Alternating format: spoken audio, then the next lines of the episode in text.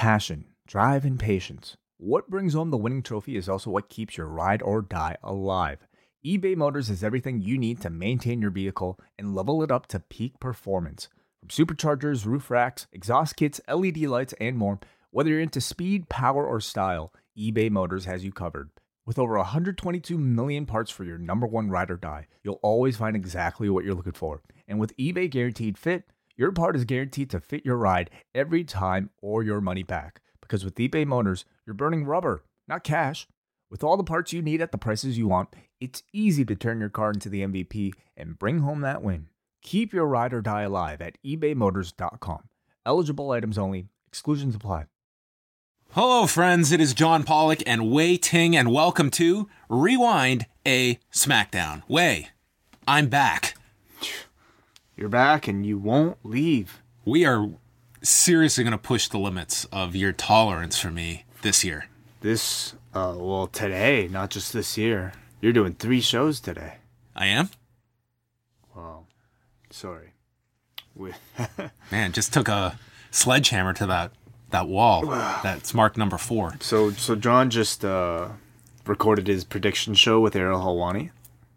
That's a great uh, sum- summary. Yes, that will be coming out Sunday. That comes out Sunday. We're doing this show now, and then a little later on, we will be doing our latest edition of Rewind Away. We're doing these back to back to back. Back to back to back. It's a marathon. I showed up at Wai's place this morning. This was early by Wai's standards, but I brought a coffee, so that was that got me in the door. You brought me a black coffee. It's dark. Yeah, I told them regular. it says a B.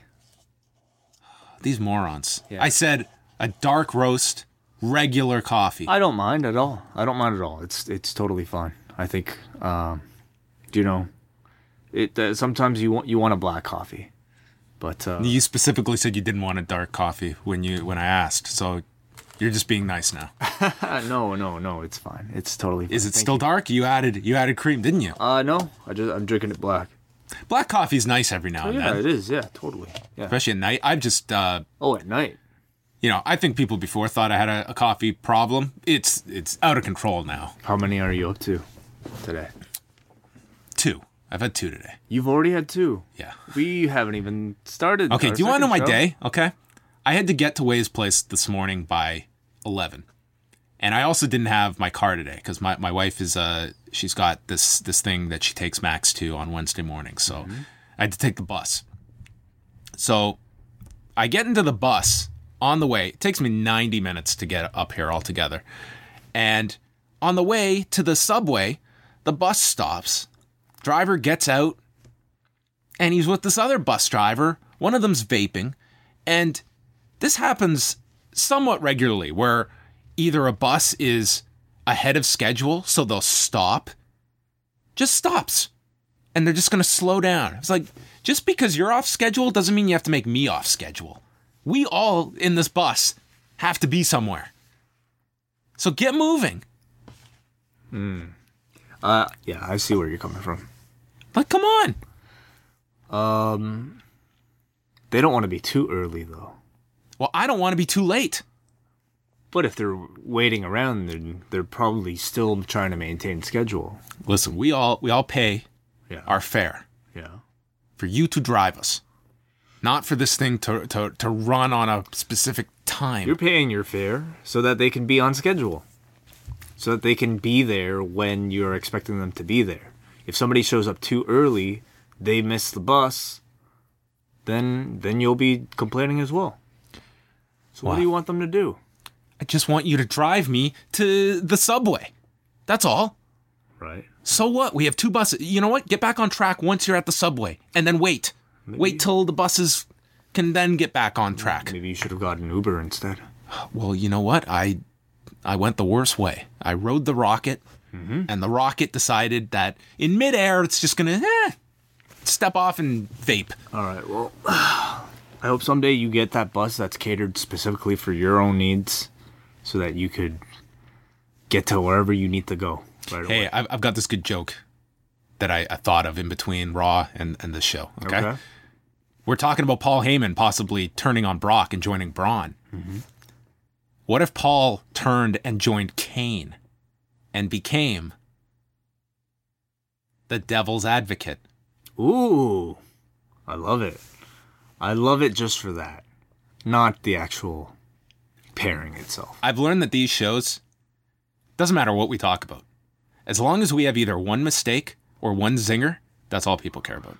By the way, uh, if we do make a mistake in the course of this review or any of our other reviews, uh, rather than, I guess, uh, inundate us with tweets, If you hear a mistake and you go to tweet us, trust me, someone has already done it. Pr- I promise you, we will get to sleep at night knowing Akira Tozawa was once the cruiserweight champion for six days. I was probably reminded 20 times. at least. But uh, if you want to report any factual Oh, don't don't encourage this. no, I am encouraging no. it. Uh, please go to forum.postwrestling.com. Under the podcast section, the archivist has created a brand new fact checking. Oh no! I This thought is- we were done with that. Uh, I'm, ba- I'm very- banning. I'm banning the archivist. It's a very necessary evil and, and something that I think uh, keeps us all in check. It is no longer just a John Pollock fact checking thread. oh, thank God. It is Because I got lumped with everyone's mistakes. It is simply the fact checking thread, and uh, the first of which belongs to me. So it belo- it, it is, uh, of course, the Akira Tozawa That was kind of a co-mistake. doesn't whatever. I don't give a shit. But uh, put all of your fact checking. Uh, uh, uh, I don't know Queries. everything. Throw it all up there and let us see it there collectively. Yep. You know what you're getting into when you click on that. But man, the, the response to Delita though overwhelmed the Akira Tozawa corrections. Maybe we should have a thread for those too. I think we should have a T-shirt for Delita. Think about that. Are you ready to chat about SmackDown? Yeah. Uh, before we do that, we should mention. Oh, yes. Coming up on Friday, as we mentioned, we have our first ever Espresso Executive Producer's Choice of Review Away. Oh, God. It's a mouthful. Damn. Rewind away. Rewind away. Rewind away. Chatting about the April 8th, 2013 edition of Raw from the Izod Center. It was the night after WrestleMania 29. That is correct. And uh, for people who don't necessarily recall that episode, uh, it is the one featuring Dolph Ziggler with a Money in the Bank briefcase. It is also the pay per view, or sorry, the the episode of Raw where uh, the Fandango chants broke out. That is true. So I think one of the more memorable night after WrestleMania Raws, probably the biggest moment of any night after show. I think the Dolph Ziggler one would at least be in people's top three of uh, moments for a, a night after Mania. So uh, we will discuss all of that Friday. Big rewind away uh, coming your way on Friday. As we mentioned, the prediction show on Sunday as well, where I will be joined by Ariel Helwani. We'll go through all of the predictions made for 2017 and how Ariel fared, and then make up a whole new list for 2018. And some pro wrestling mixed in there too. Ooh. Yes. Anything else? That's it. Okay, let us get into SmackDown from the Legacy Arena in Birmingham, Alabama. As if they don't have too much on their plates. The Kings of Combat Sports Podcast, John and Wade. They talk about the things they did that day. They'll analyze the work of Vince and Triple H. Rewind to SmackDown. Rewind to SmackDown. Rewind to SmackDown. Rewind to SmackDown. Rewind to SmackDown.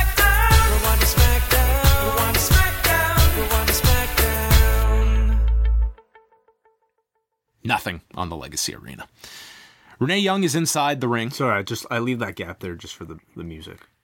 Oh, I always assume you're just waiting for me to say something. No. Well, now we're on track. Now it's we're on the other side of the music. Yeah. The music is played. Yeah. Okay, my hearing's bad. Renee is inside of the ring and welcomes AJ Styles out for a sit down interview. This was Sit uh, down. Renee's Lounge here, Cafe de Renee. Ooh. And she asks Styles if Daniel Bryan's decision was fair last week, making this a handicap match. And Styles avoids the question like a trained politician. And Renee calls him on it, says, Bitch, I asked you a question. Was it fair or unfair? And Styles says, It isn't fair, but neither is life. Life is kind of fair. I don't know if I agree. Uh, Everyone always says life isn't fair. It's like, define that. I'm sure certain people can say life has dealt them a bad hand, Yeah. but others don't. I think that. What, what does that even mean? It's fair. What does a fair life entail? It's way too early. I know it's way too early. I don't even know what I'm talking about. Styles is not going to point fingers and get into the middle of Bryan and Shane's issues, and then says, "I'm not going to let those two idiots take his his title away from him." And I thought at first this was a clever line where you were left with, "Well, which idiots is he referring to? Is he calling Bryan and Shane idiots or Owens and Zayn? But then he just steamrolled and clarified it was Owens and Zayn. and Kevin Owens and Zayn come out. Owen says that it would take a miracle for Styles to beat the two of them, and heaven doesn't give out miracles to people like you. Good line. They will be the first ever co WWE champions, and they ch- they chant "Yep" over and over again until Shane comes out. Shane doesn't believe it's fair that Styles has to defend the title like this, which was just established by Styles. He's puzzled at Bryan's decision, calls Owens and Zayn the Yep clowns, and then makes a match for tonight where it will be Owens and Zayn against Styles, Orton, and Shinsuke Nakamura in a handicap match favoring the baby faces. And Shane put all the heat on this little kid in the front row to make it a handicap match involving Styles. Yeah, I knew this kid is gonna get called out. Um, I think the I get a real kick out of Zayn as a heel. They've really managed to get me. Turning him initially seemed like the worst idea ever. Here's Sami Zayn, who I think is one of those rare baby faces that you can't help but really like on the level of a Daniel Bryan. But uh, they've done it. I think he's done a great job. I think they've done a great job making him a heel. He's very entertaining with Kevin Owens. He's entertaining, but I thought I saw him as top babyface potential. I don't think they ever viewed him as that. I don't see him as the top heel. I think he's still he's like the court jester of this group. But he's super entertaining in this role. I'm not going to mm-hmm. disagree with that.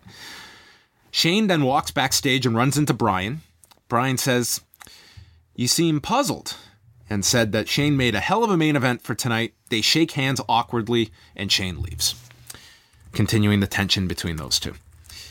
Becky Lynch taking on Ruby Riot. Becky cut a promo beforehand saying she's back. Riot, the Riot Squad played with straight fire, and now Ruby's going to get burnt, and she will be the last woman standing in the Royal Rumble. And I think there is a. I think she's among the possibilities that could win this thing. Not the favorite, but Becky, possible. Sure. Yeah. Yeah, I think uh, you know, interesting to think about now too is the fact that you have two rumbles and therefore I could see them splitting the wins between Raw and SmackDown. Mm-hmm. Very possible. Or maybe they just won't and they'll just go for a sweep for one of the brands. So Charlotte, Naomi, and the Riot Squad all made entrances. I thought we were having a six-woman tag. No, this was just the the seconds on the floor to watch this match.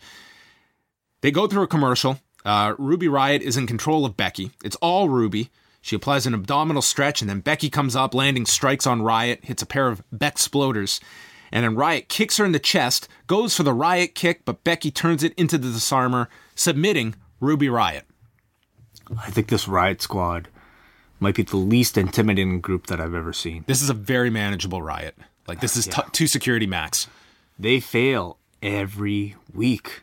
They're either driven to the back by the baby faces, or in this case, their leader takes a pretty clean loss, taps out right away. So to me, I think they're already dead. They pose no threat whatsoever. Um, yeah, good luck to them. Maybe they have a a mysterious leader that is guiding Ruby, and then we see the transition to Ruby Wyatt. Hmm. Yes, they could do that. Then we got our next reveal, and these these Facebook reveals are starting to get a lot of praise from people. Are they? Who's praising? I saw two tweets on Tuesday night. Becky is signing a bunch of fans' autographs outside, and this mysterious fan takes off his beard and glasses, and it's Sami Zayn, and Becky loses her mind that she's teaming with Sami Zayn. This one, I think. I, This I, one did not feel spontaneous. Yeah, I don't know if I necessarily believe this one. It's starting to make me think that maybe they're all staged. Maybe maybe we gave way too much credit to Yeah. the the surprise acting of some. Maybe wrestling's not real.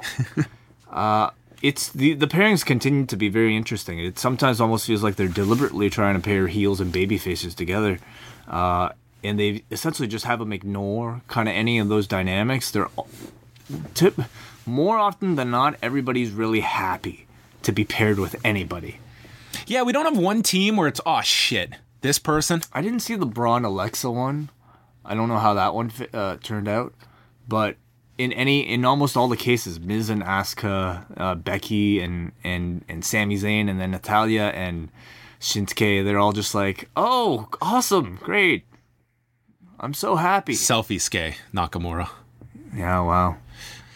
Okay, you're really you got a whole list. Of well, them. hey.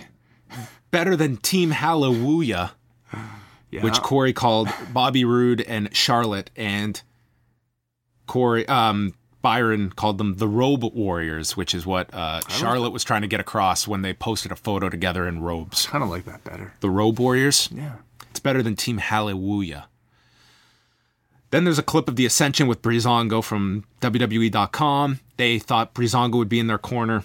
They said, no, we're not. So the Ascension took on the Bludgeon Brothers. All these weeks, here we are. They got 37 seconds of Victor getting killed, Connor nailed off the apron, and then Rowan splashed Victor, killer bomb, 37 seconds it ends, and then they laid out Connor with a crucifix bomb. So no need to see these two teams ever again. Uh, Together. no, I don't think so. Zack Ryder versus Mojo Rawley was next in the U.S. title tournament. And I don't know if you saw the follow up, the Mojo Rawley cell phone promos. He dropped another one ahead of this match. Did you see this one? Did not. Another very strong promo from Mojo Rawley, who's the best WWE promo that doesn't get promo time on WWE programming. Hmm. Bobby Roode comes out just to watch from ringside. He'll take on the winner. Mojo also has new music. Mojo is very aggressive at the start. He's taunting Ryder. He grabbed him by the chin and rammed his head into the turnbuckle repeatedly. Mojo then does this sprint to elbow Ryder in the back of the neck. Rawley then bails to the floor to avo- avoid a broski boot, and Rawley gets drop kicked through the through the ropes. Then Ryder is run shoulder first into the post, gets drilled with that running punch to the back of the neck, and then one into the corner, his usual finish, and he pins Zack in three and a half minutes. So Mojo advances. He'll take on Bobby Roode, and then the winner of that match takes on the winner of Jinder Mahal and Xavier Woods. And while I think we all look at this as the tournament for Jinder, I think Mojo Rawley is way more interesting to he's a new character that I would be more optimistic on than Jinder, but I feel this is No, there's no way he's winning. yes. It's too bad that Mojo and Zack didn't get a better chance to tell a deeper story. I think all the elements were there. I mean, they had a history. I think you have very strong promos, at least in on uh, Mojo Rawley's part. Instead, it just feels like they've only been showing us kind of these small glimpses of their actual feud in the form of these tiny matches with weeks of nothing in between. Uh, and I, as far as I know, you know, I can tell that this is probably it for that. They blew off a lot of feuds here. We had uh, the Ascension gone I don't even- and Zack gone. I don't even think you're really supposed to have this. I mean, I thought the I think the blow off was probably that kickoff match that week of. It was not the kickoff to a feud. No, it was not. Um, so I think Rawley's going to lose anyway. It's going to be Roode versus Jinder, heel babyface, and whoever. I have wins no that- interest in that match. None. Yeah, me neither. Ah, I mean, it's something. It literally is something. It is a match. I think the winner will probably face Ziggler coming back. Mm-hmm. What kind of a prize is that? At the end of all this, you get to have a match with Dolph Ziggler. and that that is a weird dynamic to have Ziggler coming back to feud with Jinder. And I don't want to see Roode win this Could be tournament. Bobby Roode. Great, that feud again. I don't think that'll happen. They cut immediately to Jinder backstage with the Singh brothers with a flag behind them. Jinder says 2017 was defined by him. No one thought he was deserving of the title reign. So now he has his eyes on the U.S. title. Pretty much stating he himself has agreed he is no longer deserving of the WWE title. He is now, uh, he's harnessing his expectations for this year. Pulling Good, back. good for him. He knows his limitations. I mean, he kind of just confirmed the audience was ahead of the curve. I just watched that Raw from 2013, and it featured Jinder as part of 3MB, and I'll say in terms of presence, the man looks like a completely different person from now. Uh, now compared to before, he to me he looks like a believable main eventer. Uh, but in terms of in-ring ability, probably better suited for a, a different generation where that was far less important. But I think for a U.S. title level champion, I think he could be a perfect opponent for a new babyface. He hopes that Xavier Woods knows how to play taps on his trombone. He says the New Day is a fad, but the Maharaja is forever.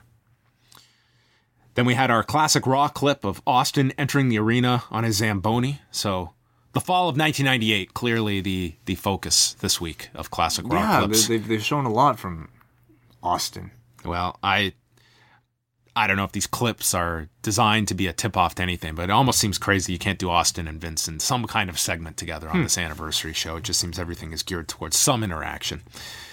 And then we got our next Facebook reveal. Natalya was discussing the art of the selfie.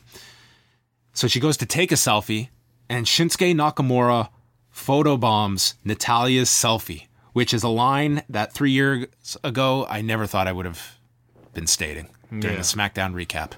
Yeah, when you're watching uh, Wrestle Kingdom 9 and he was having that match with Kota Ibushi, you didn't think that three years later he'd go on to take a selfie with Natalya on Facebook? Yeah, you get to set up his appearance on a Facebook video. Natalya says, Are you my partner? And then when she finds out he is, she says, This is better than Rusev. And she's excited she didn't get Sami Zayn as her partner. I swear they must have drawn these pairings out of a hat. There's really no like rhyme or reason to any of them, but perhaps that's part of that's part of the fun here. We don't know what the actual matchups are yet, do we? No, no, they have not explained it. I want to see some tag team moves from these pairings. Yeah, maybe um Doomsday device with Shinsuke doing the Kinshasa off the top rope instead of the clothesline. Yeah, they have to be careful with that. Any of any of that stuff, but they could be creative. Braun and Alexa, the tag team move. Oh, wow. And I'm sure there's plenty of ideas. Shelton Benjamin and Chad Gable come out. Chad's wearing a shirt that reads hashtag free the tag titles. Gable asks if any of the fans know what it's like to be a winner. The time it takes to train and be away from your family and make your life mean something. I'm asking, seriously. Benjamin brings up the University of Alabama winning the college championship the night before over Georgia. Says the people didn't win anything. They just sat on their couch and stuffed their faces. This got lots of heat. He says Georgia was robbed due to a bad referee call, just like us. And Gable went to shush the crowd. That's his new catchphrase. Shoosh. Shoosh. Shoosh. Yeah. Sounds like sush, which is a short form for sushi. So then Gable says they set the tag titles free from the Usos penitentiary, and the whole crowd is chanting Roll Tide. This is like the most heated segment on the show, just because of this. And from there, he says that the referee overturned another referee's decision, and they criticized the referee, who has no name here, for being jealous. And a crime was committed last week. They demand justice, and they're here to free the tag titles. All they lost to was instant replay, not the Usos. So they call out generic referee number two to come out and free the titles, but instead Daniel Bryan comes out. And Bryan sympathizes, knowing the euphoria of thinking you've won and working hard and having it taken away. But Bryan takes issue with the two of them knocking management, which they deny they're doing. But Bryan states that the referees represent management, and the referee's decision is final, which Benjamin agrees with. The first referee counted three, but Bryan says they pinned the wrong Uso. Gable then mocks the referee in question about his feelings and thinks that Bryan is taking it out on them because Shane is upset with him, leading to Gable asking, What do you want us to do? Beat them twice in one night? And Bryan loves this idea, so he announces the Usos against Gable and Benjamin in a two out of three falls match for the Royal Rumble. Because I was worried, what's going to fill all this time at the Rumble? Two out of three falls match. Oh, I don't know what Bryan. Yeah, he I think all these added matches, this is all going on the pre-show. two shows, two matches on the pre-show. Oh, I think we're getting at least two matches on the pre-show, if not three. So I guess the rule is don't be self-deprecating and don't use sarcasm around Daniel Bryan. Because they'll always think it's a great idea. Uh, I think it's great that Gable and Benjamin, Benjamin finally get some mic time to show off their heel personalities. I thought Gable was great here. I mean, they just turned one week and then all of a sudden, you know, they're bad guys, but we never really got that explanation or even just something where we can fully say, oh, okay, these guys are meant to be booed now. I thought this was it. Um, I think that they took a lot of time, but I thought they did fine. Um, I, we know that neither of these two are hired because of their abilities on the mic. Here, I felt like they were trying really hard, and I thought they th- did the best that they were able to do. I, I think Chad Gable is a better speaker than Jason Jordan. Definitely, I feel. Um, I thought Gable was very good here.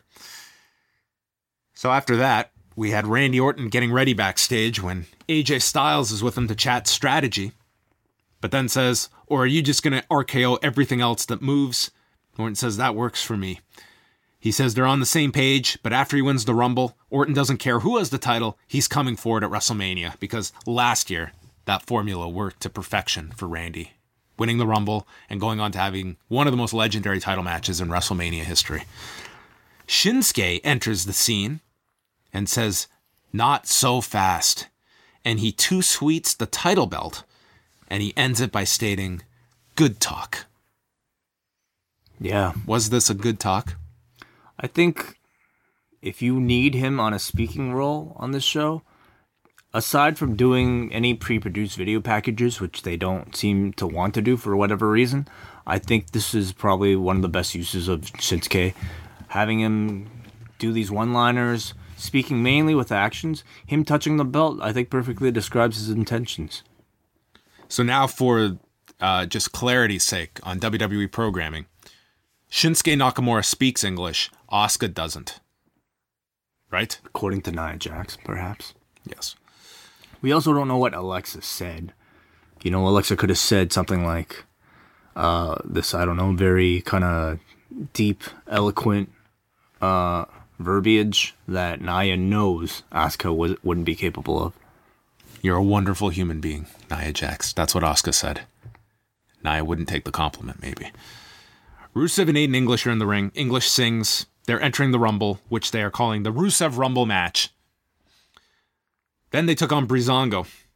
They went through a commercial break. English kept Breeze away from his corner, eventually made the tag to Fandango, and hit this big back body drop to English. Rusev makes the blind tag, lays out Fandango with kicks, hits a spinning heel kick, and then he's roaring, gets the chant going. Graves says that Rusev's gear is made by Rusev Vuitton, and then he nails Tyler with a head kick, but this allows Fandango to schoolboy Rusev and pin Rusev. Yeah, surprised me. This felt like the equivalent to Monday's Titus Worldwide upset over the bar. I am not. Except I, the guy they pinned was super over here. Well, I imagine the purpose to be similar. Just prop up another team in, in the division and set up a series to keep these guys occupied. But Rusev taking the pin was certainly a little bit perplexing. They don't seem to have that much. Yeah, I mean they are certainly like becoming popular anyway, but they don't necessarily feel like it's important to make them seem like a threat. I suppose. Rusev Day. Well, that seems like a weird idea. If, if someone's gaining traction, I think this is this is a way to cool that off. I mean, this is hardly a feud that's going to propel them into anything. Uh, I don't know. This just to me was wrestling doesn't have to be this hard. Crowd is taken to a guy. Let's not get him pinned by Fandango in a tag match clean.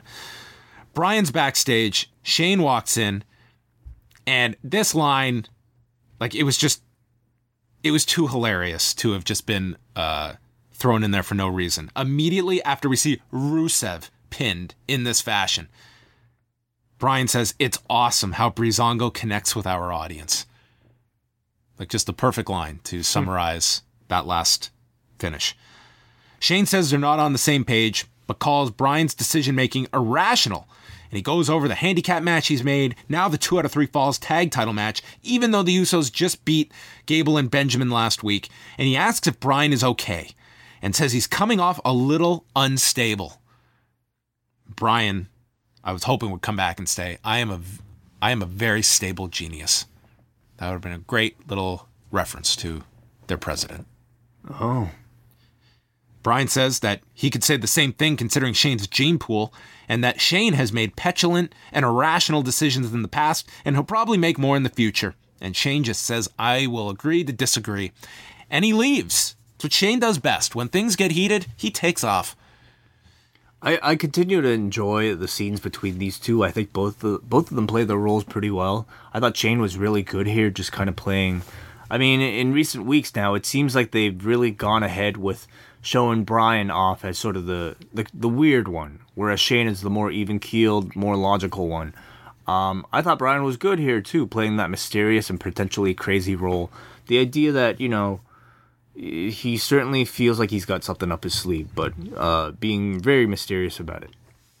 Yeah, there's an air of intrigue to it. That is, is Bryan just simply uh, turning here, or is there a method to his his madness here that I think everyone is kind of interested in of where this progresses? Then we got another ad for the Raw anniversary show, adding the following names to appear that night: The Godfather, Brother Love, The Boogeyman, Teddy Long, Ted DiBiase, John Laurinaitis, and Sergeant Slaughter. Huh? Any surprises? No, and I think that's that's kind of what you want out of these kind of periphery characters that I don't know. I just want to see some people that are not like you've seen all of these people, I feel, in fairly regular amount. They have the Rolodex of uh, people that. Yeah, these are like go-to guys. Yeah. Any, I think, maybe real surprises they probably will save for the show, maybe. Uh, yeah, there's probably gonna be a ton more than just this. I'm surprised that like Boogeyman always gets that call. He's always there, and and here's a guy who I don't necessarily feel like had that. Yeah, I suppose he's a memorable character. I think he always gets a reaction, but um, I'm surprised he people think of him highly enough to like advertise him on all these uh, nostalgia shows. I, I watched that Raw that that what is it? Old School Raw. Yep. Not that long ago, he was on that. He he's he always shows up. Which year from that Old School Raw? When was the last time they did one of those? Like 2014. The one with Jake. The one with Jake. Yeah, that was like 2014, I think. Yeah. Um, that that one happened. But uh, also worth noting, uh, I know a lot of people were freaked out when uh, Stephanie and Hunter and a number of the WWE people, they were doing like uh, these panel interviews for the Television Critics Association, and their official account uh, was recapping Hunter and Stephanie's portion and promoted the 25th anniversary as being a five hour special, which I saw and immediately contacted WWE, who informed me that was definitely a typo and it's a three hour show. So totally believable. Like I saw that, it's like, of course they're going to do five hours, but then I'm thinking like, are they going to start this at like six o'clock in the like? It just made no sense. How long is the Rumble? The Rumble is going to be six hours, two hour pre-show, four hour main show. Jesus. So that's that's a two coffee show. Yeah. Maybe three, uh, but three hour Raw, January 22nd. Mm-hmm. Carmella is the last uh, member of the mixed match challenge who does not have a partner actually, we could probably check this now because it should have been announced by now. Uh, be a fan vote amongst uh, the members of the New Day, and the winner will team with Carmella. I'm going to predict it'll be Biggie. Okay, uh, let's see here.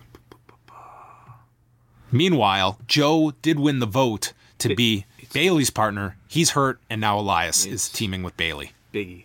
Biggie mm-hmm. is the partner for Carmella. So there you have it. Main event was AJ Styles, Shinsuke Nakamura, and Randy Orton against Kevin Owens and Sami Zayn.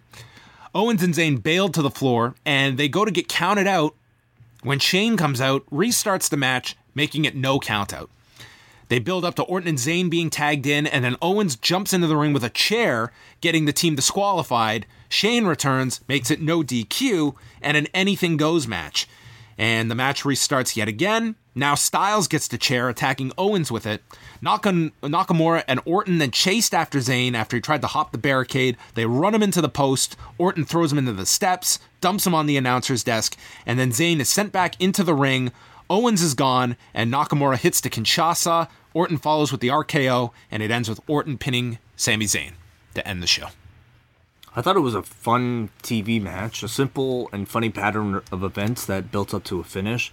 I thought it was fu- funny, and I thought it told an entertaining story for a TV segment. As long as the story's clever, I think I can often overlook the actual in-ring quality for these TV TV matches. Yeah, so that was SmackDown. Um, I don't know. SmackDown of late, just been a show that I don't think has been bad, but the the end of it, it just seems like it's not always. Um, seems like there's one big storyline going on, and like everything trickles out of that. Well, every time like we we finish these shows, I mean, uh, we kind of write a little summary and, and think about like the headlines and and what should go on the thumbnails and. I always have trouble kind of thinking about what really stands out about SmackDown. AJ says life isn't fair. it's it's sort of the same things every single week.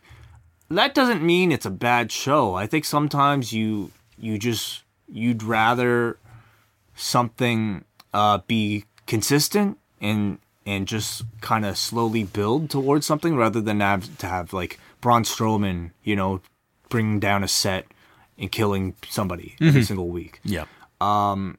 SmackDown isn't really that type of show. It's not the show with the big stunts and the big headlines coming out of it. That's Raw. Uh, it it makes it a bit more consistent, um, but I guess it also makes it a bit more skippable too, depending on what you're looking for. it's not a chore to watch this show. No, I mean, I think it's paced well.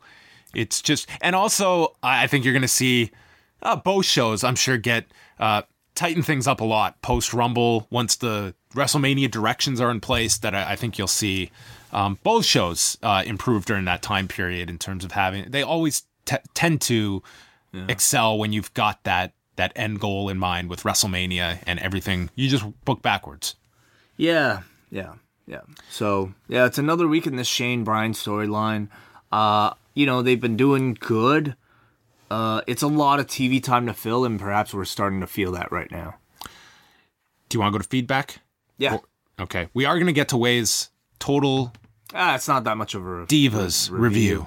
We, everyone wants to hear your thoughts. All right. Okay, so we're going to the forum now. Forum.postwrestling.com.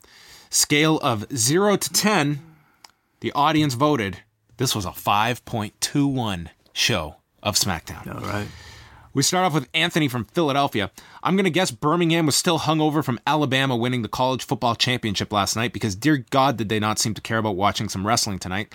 I thought the matches that got significant time were fine and the show didn't drag, but the most interesting thing on the show was the Gable Benjamin Bryan segment. It was the first time Gable and Benjamin were outright heels, and I think they eventually found a groove and did pretty well. It's probably the best I've ever heard Shelton on a mic. But Bryan's interaction was interesting. I liked how Bryan was the first to claim Gable and Benjamin had an issue with management, which both were quick to shoot down. It gives the sense of Bryan being overly defensive, if not delusional, regarding how he stands with the locker room. Also, between how extremely goofy he looked doing the yes chant and how the camera showed him looking stone faced serious when he left, I got the sense he was doing that very sarcastically, as if he's just doing it to mock the crowd with how easily they'll follow along. I do worry, however, that the constant teasing of which authority figure will turn heel may burn out the crowd, and both guys may be worse off by the end of this angle. While the crowd was pretty bad, both of them did seem far less popular than usual. Six shooshes out of ten. Chris from Melbourne wants to ask us which Rumble do we see closing the pay per view? The men's rumble would be my guess. Well, I think it depends largely on what they have planned for this women's Rumble, but it wouldn't surprise me to see them close it with that one either. The only reason I could see, yeah, I feel the Rumble is you almost have to close it with that. Uh, but you should have something in mind for the three way to explain Braun not being in the Rumble because I think people will naturally expect him to come back and be in the Rumble. You think so? Like, look what we've seen this monster come back from. Like these near death experiences. Right. And he gets beat in the match and doesn't show up in the Rumble. But how do we know he even had a spot? Maybe he was not even eligible.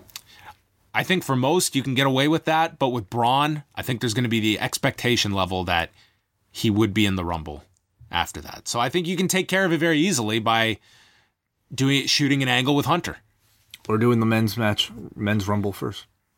Uh, you could do that too. You could do that before the three way. Um, let's go to Christian from Puerto Rico. I thought tonight's SmackDown show was decent. I thought it was easy to watch and that it flew by. My favorite part of the show was without a doubt the segment featuring Chad Gable and Shelton Benjamin. We've been asking for weeks now for WWE to give us any reasons to be invested in them, and they finally gave them something to sink their teeth into. They were very entertaining in that segment. However, the main event dragged and it felt more like a house show. I'm starting to feel that the payoff to this Bryan Shane feud is not worth all of these throwaway matches, but we will see. I give this SmackDown seven monitors on Sami's back out of 10. We got Andre who says 205 Live. I really like the TJP freakout, giving him a little boost and some story to run with. Alexander Angle, er, Alexander Enzo Angle was also good. The title pillow spot got a pop out of me. Zeki from Toronto, in a rare moment where men and women interact, Sami gave Becky his sympathy back when James Ellsworth stole money in the bank. Today, Becky was overjoyed to learn she's teaming with Sami. You see, even though he's a heel, she's willing to put aside her morals for Sami. This goes deeper. She even took advantage of Under Siege as an excuse to uncharacteristically act like a thug, all in hopes that Sami would see her in a different light. Becky's in love. What a beautiful tale. I hope Kevin Owens doesn't crash the wedding. Well, there, Zeki is wow. looking really deep into this mixed match challenge pairing. Yeah. Luke Sanders better watch out. Like, yeah, really. Finally, we go to Brian from Ireland who says an absolutely nothing show this week. Thank God it was only two hours. It really shows that when a crowd is not into something, it hurts the entertainment aspect of watching ma- matches. Not that there was any good ones tonight. What was the audience? Do you guys know? I like TJP losing it. At least he so- showed some sort of character. I don't know what the number was uh, in Birmingham on Tuesday night, but that was SmackDown Live, and we now are going to hear Wai's thoughts, his long awaited thoughts on Total Divas, the current season. Now, how many episodes did you go back and watch? Is this just the most recent? Uh, yeah, yeah. I mean, I, I've I've talked previously about some of the earlier ones. I think this uh, past weekend I ended up watching maybe about four of them. Oh, wow. And so uh, the first one I watched, Brie is donating her breast milk, Oh, and so um, actually, Daniel Bryan brought this up in an interview he did. So this entire uh, much of this episode is is following Brie around as she has to follow her cycle of um, uh, donating breast milk, and um, she happens to be somebody who is uh, able to successfully uh, produce breast milk when and we're led to believe that uh, a lot of people aren't. So she is choosing to donate it. Uh, It's a really noble thing. It really is. It's great. I'm just, uh, I'm just, I didn't think I'd be talking about it. anyway, uh, I don't, I don't know how much of this is, is like is worth talking about. It's like it's total divas. So like a lot of like really interesting storylines that I don't even know how much uh, is worth analyzing. These are just Pretend I'm asking you what's happened on these four episodes. I have no clue. You're you're informing me.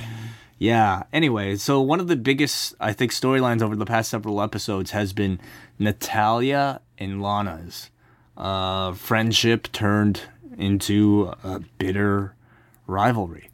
Uh, Natalya in previous seasons has always kind of acted like a mentor to, to, to Lana, especially when it comes to her in ring ability. And so Lana, uh, as she's kind of getting another chance to uh, showcase her, her wrestling abilities in this, I think it was like a five way at SummerSlam, something like that. I forget. She constantly pesters Natalya about, hey, what about trying this spot? What if I do this? What if I do this? To the point where Natalya uh, becomes increasingly frustrated at these constant texts and uh, eventually just chooses to ignore her. And then at one point, um, this gets brought up and it all kind of comes to a head on a trip to Cabo with all the divas where they all get drunk and at this point uh they get into Do you think it's legit drunk or work drunk? I'll tell you, like anytime I'm I'm watching divas, it's I I don't see them acting this good, knowing how they act on Raw and SmackDown. So I'm sure there's a, a big element of production and direction from the producers that are constantly hanging around them during all these moments. But whether or not there was actual alcohol in their system, I, I, I could believe that there was actual alcohol in their system. Um, at one point they just start slapping each other, not like or shoving each other in the face. Oh, so they were watching Inoki matches for Lana's guidance. Um. Yes. Is that what she was sure, studying? They were doing that, and then uh, they get into a uh like a big shouting match back at the apartment, and Natalya throws uh Lana's things and her cell phone down into a beach. Um. It it got pretty awful, and it the next time you see them, they're kind of like they're friends again, but now they kind of maintain like a sister type of relationship where they've they've accepted that they will constantly uh, annoy each other, but they'll always become friends again. Um, I think you, we also had a brief storyline of of Brie trying to uh, think about making a comeback, and how she's now kind of upset that the WWE has essentially kind of um, listed her as sort of this inactive, retired performer. So she no longer gets the calls to do the public appearances, unlike Nikki. And so uh, Brie's a little upset about that. She also, you know, is trying to lose the baby weight. Uh, and so a bit about that. Um, Trinity tries to. Not Naomi. Naomi tries to uh, spice things up in the bedroom with John because um, they're not having enough sex. And uh, Alexa, we get we get a uh, rare appearance on WWE TV from Buddy Murphy, Oh, okay. who They're They- engaged. they are engaged, and I feel bad for Buddy Murphy because Oh no. on this show, he essentially, you know, they're very upfront about how Buddy Murphy is very concerned that he will be cut in the next round of layoffs. He's recovering from an injury in NXT, uh, hasn't done anything in a long, long time. Meanwhile, his fiance, his, you know, Raw Women's Champion, SmackDown Women's Champion, pretty much at the top of, of the division. And so both of them now are concerned that, hey, what happens if you're caught in the next round of cuts? Um, because Buddy Murphy is here on a visa from Australia. And so if he were to get cut, um, they weren't, they're not really sure what they would do.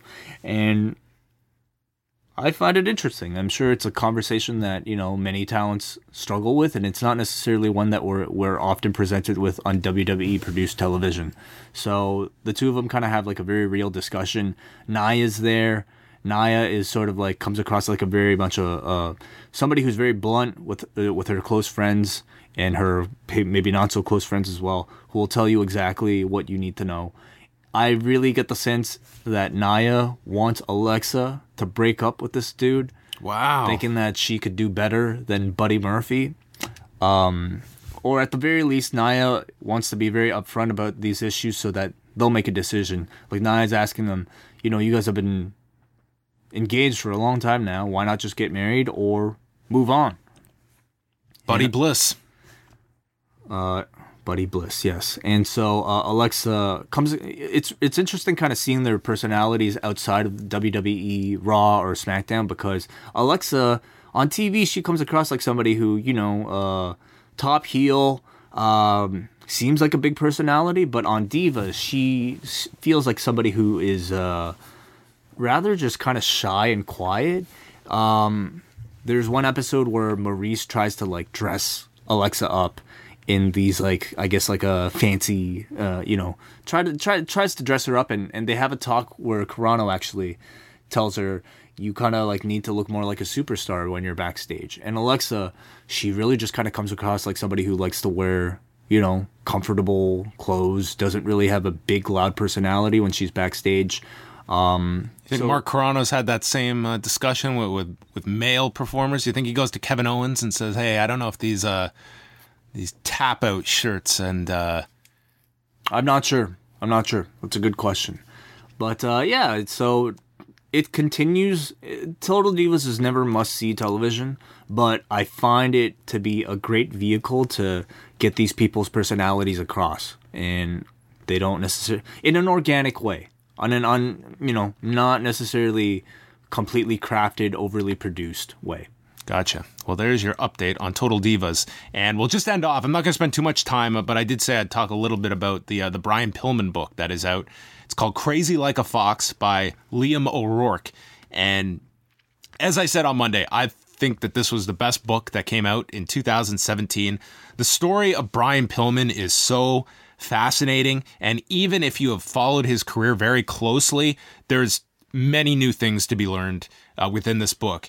Um, Liam O'Rourke had a lot of great access to people throughout this, but both that knew him on a professional level, such as his sister Linda, who is kind of the kind of the the guide from the the personal side of Brian. And then from his professional side, you have Kim Wood, who is an enormous mentor uh, to Brian Pillman from his football days into professional wrestling. Uh, Dave Meltzer was obviously key as well, being interviewed in this book. And then uh, many others that were spoken to uh, with this book. So you go through Brian's upbringing and all of the problems he had with his, his throat issues from a very young age. And throughout his career had all of these limitations placed upon him because of his size. First in football, and then being able to uh, over over deliver what the expectations were for him as a football player, and ended up getting into the NFL as a result of that.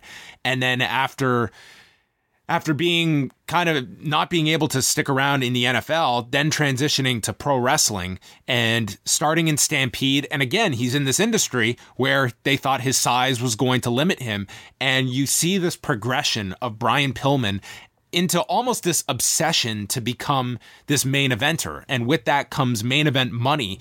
But for him, it was almost this enormous chip on his shoulder that he had because of his size, even though he was talented beyond the skill sets of other people that were making significantly more money than him. And it's it's a really fascinating look into somewhat into the Stampede days, but mainly his WCW tenure from going to WCW and just tons of stories of the behind the scenes politics of the time and clearly the most interesting part is the development of the loose cannon persona. And that happened in late 95, early 96, where his deal was coming due, and it was how do I make myself as valuable a commodity as possible?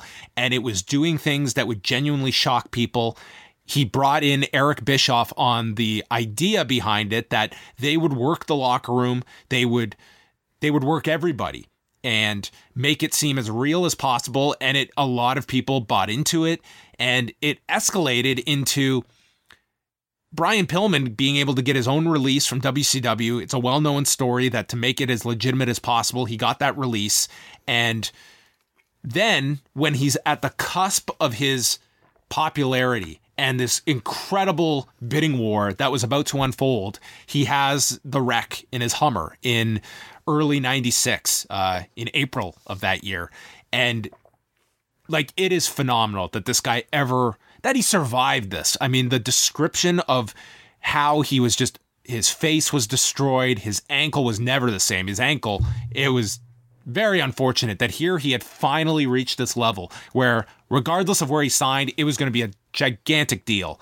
And to show how hot he still was, he still got incredible offers from WCW and WWF opting to go to the WWF because while the WCW offer was an incredible on paper offer, they still had those 90 day cycles built in where you could be given 90 days notice and he was concerned that his ankle was never going to be the same again that he could he could be cut from this contract whereas the WWF one they built in uh, a downside guarantee for him, which might have been the first downside guarantee this in the post Hall Nash era, or at least getting back to it. Like I'm certain Hogan had one of those built in, but uh, he signed an enormous deal with the WWF. They rushed him back, and his ankle had to eventually be rebroken and reset after he was trying to to work through the ankle injury, which eventually was fused. And then we go down the the dark path of all of his pill use and 97, it's just uh, insane to just watch this guy spiraling out of control when you, as the reader, you know what the end result is in October of 97. And just all those people around him that could see this guy spiraling out of control while at the same time so much about Pillman was where did the work end and the real life begin? And as chaotic as his as his drug use was his personal life was a mess at the same time too. He ended up having five kids. Um, his marriage with Melanie was falling apart. And and then everyone remembers like the death using Melanie the next night. And afterwards very sad state of affairs with the Pillman family that um, Melanie is not painted in a positive light at all in this book. Um, how controlling she became um, with the Brian Pillman memorial shows that Les Thatcher talks about in the book of why he ultimately stopped promoting them. And um, Melanie's not interviewed in the book, but she came she comes off very very badly in this book. And then also looking at his his children, including Brian's son Brian Jr., who just started wrestling and trained at the Lance Storm, the Storm Wrestling Academy. So, um, it's a very tragic story. It's this is not a feel good story, but it's it's an incredible life this guy lived. Uh, this could easily be a movie, and this would be the manuscript for it. It's uh, I highly recommend this book because it's it's insight into Brian Pillman that I would imagine even those close to him will learn a thing or two about uh, various stories and things going on with, with Brian especially towards the end of his life. So that is it. Uh, Crazy Like a Fox by Liam O'Rourke. So that is it. Cool. And I even got a thank you in the book, by the way. Oh. So if that's not enough to convince you to go purchase this book. Uh, so that's going to wrap up the show. Thank quick, you. Quick reminder, Yes. uh, everybody. John recently appeared on Jim Ross's The Ross Report podcast, which you can go and check out right now. Yeah, it's, it's broken up into two parts. So the first part is up this week, and then I guess the second part will be next week. So you can go uh, podcast one, the Ross Report.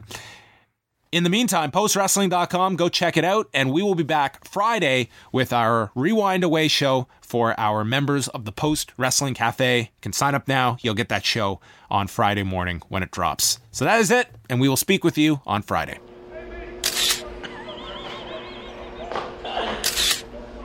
Wait. Oh my god. Meow. Are you my partner? Oh, Larry. oh my. Oh, okay, this is a lot better than Rusev. That's all I can say. It's so nice to see you. Oh yeah, yeah. Oh, Larry, I have a, I have a two, two questions for you. Yes, I want to get a better selfie after. Uh, very serious. Do you like cats? Yes, I love cats. Meow. Meow too. Number two. you ready to win? Mix my challenge. Yes.